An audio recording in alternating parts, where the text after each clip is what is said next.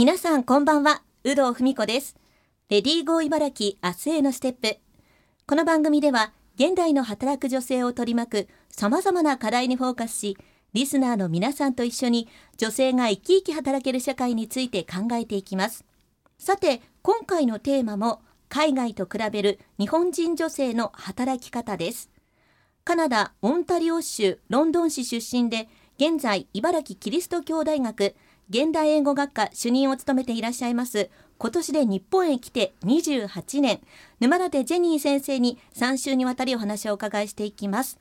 今週1週目は日本で働いて感じたことについて伺っていきます。沼舘先生よろしくお願いします。よろしくお願いします。ではまず先生の現在のお仕事内容について教えてください。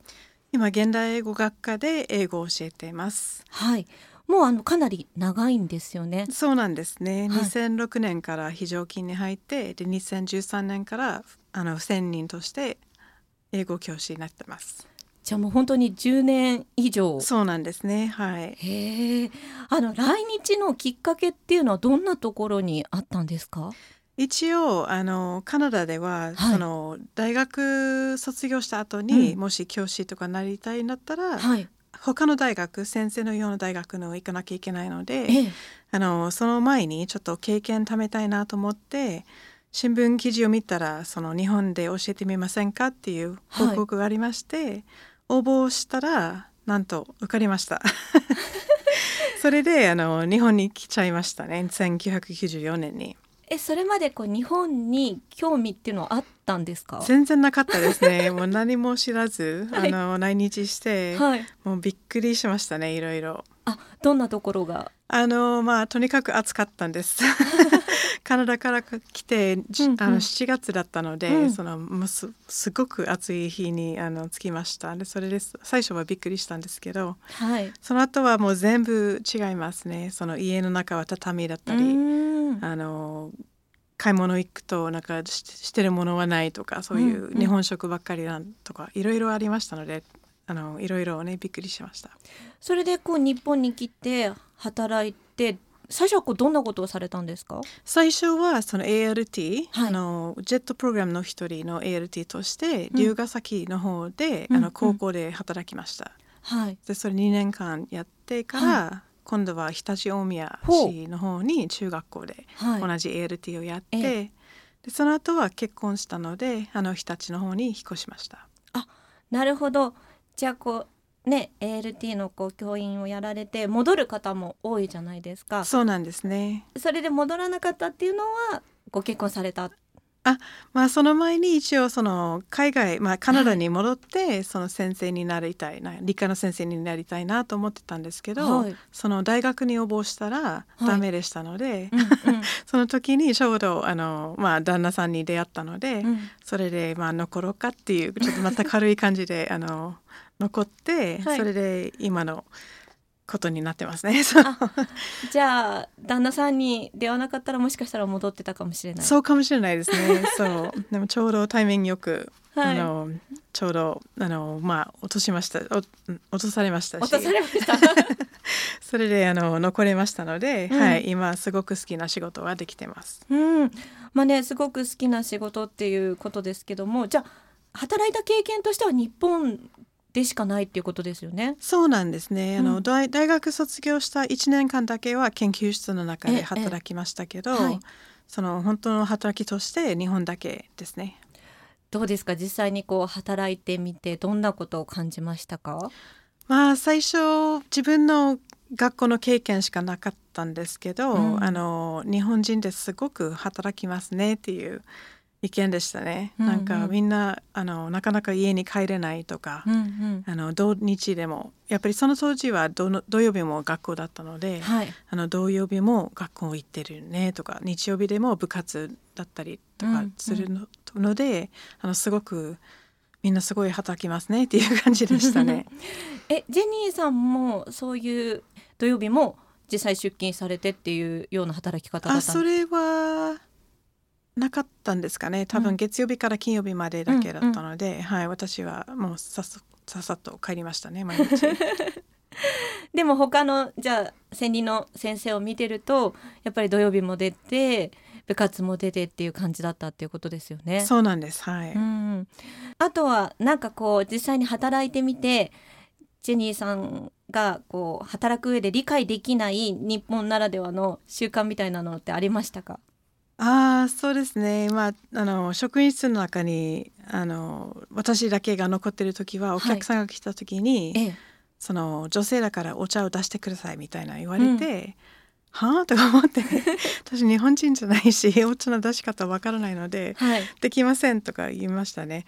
そしたら男の先生すごい困りましたんですけど、はい、それはななんでそれが女性の役割なのかちょっと理解できなかったんですね。あえカナダではそういうことは全くない？全くないですね。もうコーヒーとかなんかあの誰でも出しますし、はい、あの自分なんかヘルピオセルフ的ななんか自分であの入れたりするので。そういう接待はなかなかないですね。じゃあお客さんが来た時に女性だからっていう理由でお茶出しをお願いされることは全くないです。はい。じゃ沼舘先生はもうそれずっと断ってたんですか？そういやそうなんですねもうずっとあのごめんなさいみたいな感じで まあ日本語もできなかった、ね、そういう時もそうだったので「あの No thank you」とか言って それで ずっとやらなかったですねはい確かにそれはまだ今の会社でもあるところはあるかもしれないですね。そうですね。必ずその学校に訪問するときにやっぱりその女性の方がお茶を出したりしてるんですね。はい、まあそうですね文化ですかね。はい。文化なのか ちょっと難しいところではありますけどね。そのワークライフバランスっていう意味ではね先ほど働きすぎっていうお話もありましたけどもその部分はどうですか？何か感じることありますか？あのまあカナダの方はやっぱりワークライフバランスの方があると思って、うん、やっぱり早く帰れるのでその家族と過ごす時間とか、はい、あの遊ぶ時間がたくさんあります。で日本ではずっと働いてる感じなので、まあ、土日も出勤してとか残業とかもやってるのでなかなか人生を楽しめない人が多いかなっていう感じがします。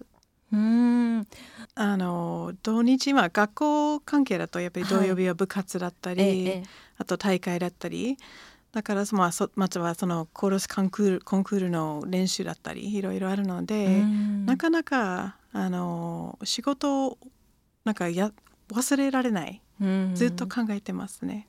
うん、確かに。そうですよね。カナダの方はその切り替えがやっぱりできてる？できてると思います。はい、すぐあの家に帰ったり、先生もあのもう三時半になったら家に帰るっていう感じで、はい、なかなかそういう残業する姿は一回も見たことないですね。はい。そういう意味ではこう日本人女性の働き方っていうところについてはどうですか？そうですね、まあ、教育現場だけなんですけど、はい、あの忙しいんですね女性で、うん、いろいろ、まあ、その授業担当したりあの、うん、その宿題したりとかやっぱり家に帰れない分子供をずっと長く、うん、その保育園に行かせたりするとか、うんうん、だからその分で自分もリラックスできないしあと家族で過ごす時間が少ないので。どうですかねとか そういう感じですね。ちょっと働いてるなっていう感じがします。あ日本人女性としてもかなりこう働きすぎっていうことですかね。学校の方ではそうですね。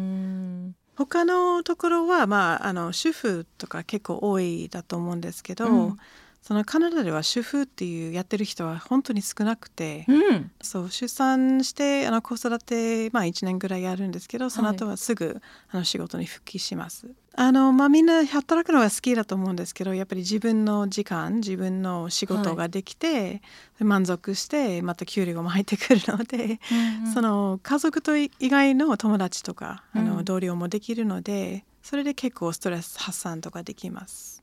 だと思うんですけどはい。まあ、でも働くのは好きだけども働く時間はそんなに長くはないっていうことですね。そうなんですね。はい。それでバランスが取れてるっていうことなんですね。いやなんかその辺に日本もね真似すべき点が あるのかなと思いましたが、えー、今回日本で働いて感じたことを茨城キリスト教大学沼舘ジェニー先生にお伺いしました。来週は実際にそのカナダでの働き方っていうところについても詳しくお伺いしていきたいなと思います。沼舘先生ありがとうございました。ありがとうございました